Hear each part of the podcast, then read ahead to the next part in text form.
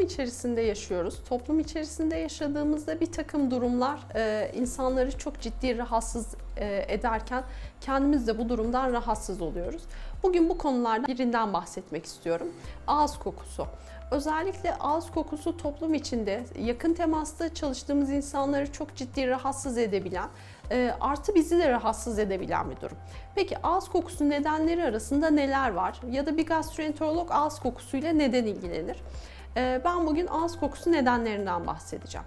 Ağız kokusu özellikle diş e, dişle ilgili problemlerde e, sık karşımıza çıkarken diş ve diş eti hastalıklarında, diş çürüklerinde, e, diş e, ağız bakım bozukluğu olan kişilerde çok sık karşımıza çıkarken bazen hastalarımız bize geliyor diyor ki defalarca doktora gittim, e, diş taşı temizliğimi yaptırdım, bütün diş kontrollerimi yaptırdım. Herhangi bir problem yok ama hala benim ağız kokum devam ediyor.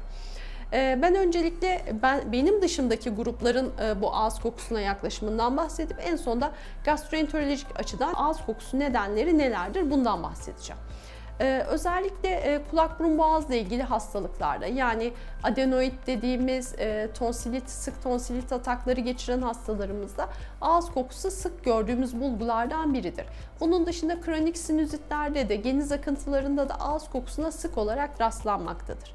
Bunun dışında e, ileri dönem akciğer hastalığı olanlarda olduğu gibi hafif akciğer hastalıklarında, e, akciğerlerdeki bu solunum e, yollarındaki genişlemelerde, bir takım kistlerde e, ağız kokusu e, bizim e, karşımıza gelmektedir. Çünkü bunların hepsi ağız boşluğuna açılan kanalları olduğu için bunların hepsinin rahatsızlıkları bize ağız kokusu şeklinde gelir.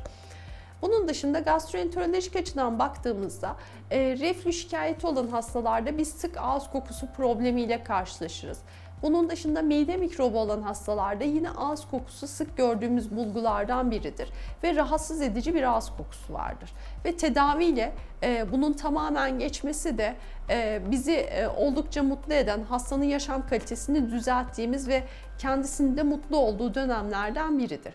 Bunun dışında midenin çalışma düzensizliklerinde yani midenin sindirimi ile ilgili bir yavaşlama söz konusu olduğunda, midede ülser olduğunda, mide çıkış e, darlığı olduğunda, 12 parmak varsa ülseri olduğunda midenin e, boşalması geciktiği için hastalarımızı ağız kokusuna sık rastlamaktayız. Bunlarda da tedavi sonrasında yüz güldürücü sonuçlarla da karşı karşıya kalıyoruz ve bu da bizi mutlu ediyor.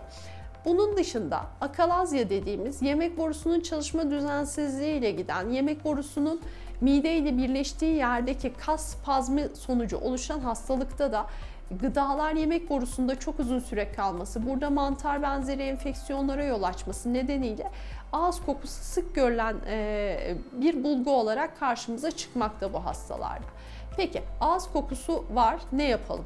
Özellikle diş hijyenimize dikkat edelim. Ee, sık diş fırçalama, yediğimiz gıdalara dikkat edelim. Özellikle toplum içerisinde yediğimiz gıdaların bir kısmında e, bulunan maddeler nedeniyle ağız kokusu sık e, karşımıza çıkıyor.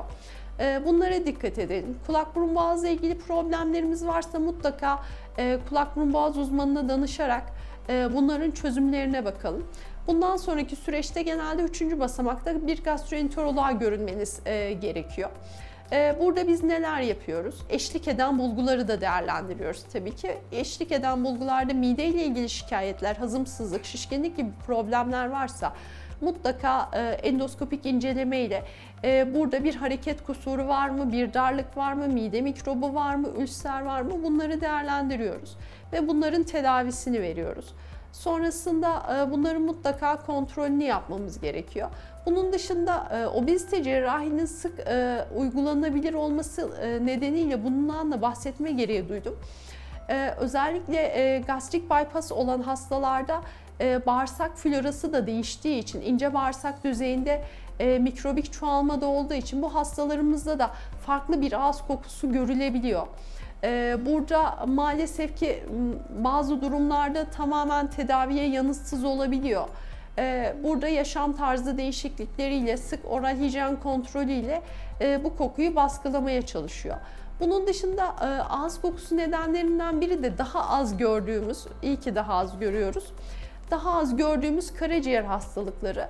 Burada e, karaciğer e, hastalığının ilerleyen döneminde beynin etkilenmesi ve bağırsaktaki aşırı bakteriyel çoğalma nedeniyle e, nefeste farklı bir koku oluşabiliyor. Ee, özellikle eşlik eden karaciğer hastalığı olan hastalarımızda e, buna dikkat ve özen gösterilmesi ve bununla ilgili e, ön müdahalelerin yapılması, bunların kontrolünün sağlanması çok önemli. Bunun dışında diyabetik hastalarda diyabetik koma dediğimiz şekerin çok ciddi yükselmesiyle giden durumlarda da ağız kokusuna sık rastlayabiliyoruz. Yani aslında bu e, çoklu bir problem. E, altta yatan nedeni bulup altta yatan nedeni çözmek. Onun dışında e, kişisel hijyen kurallarına dikkat etmek, beslenme tarzımıza dikkat etmek çok önemli bir yol. E, Burada ağız kokunuz varsa toplumu rahatsız etmeden önce, kendiniz de bu durumdan rahatsız olmadan önce mutlaka bir e, hekime başvurarak bunun nedenlerini araştırmalısınız. Sağlıklı günler diliyorum.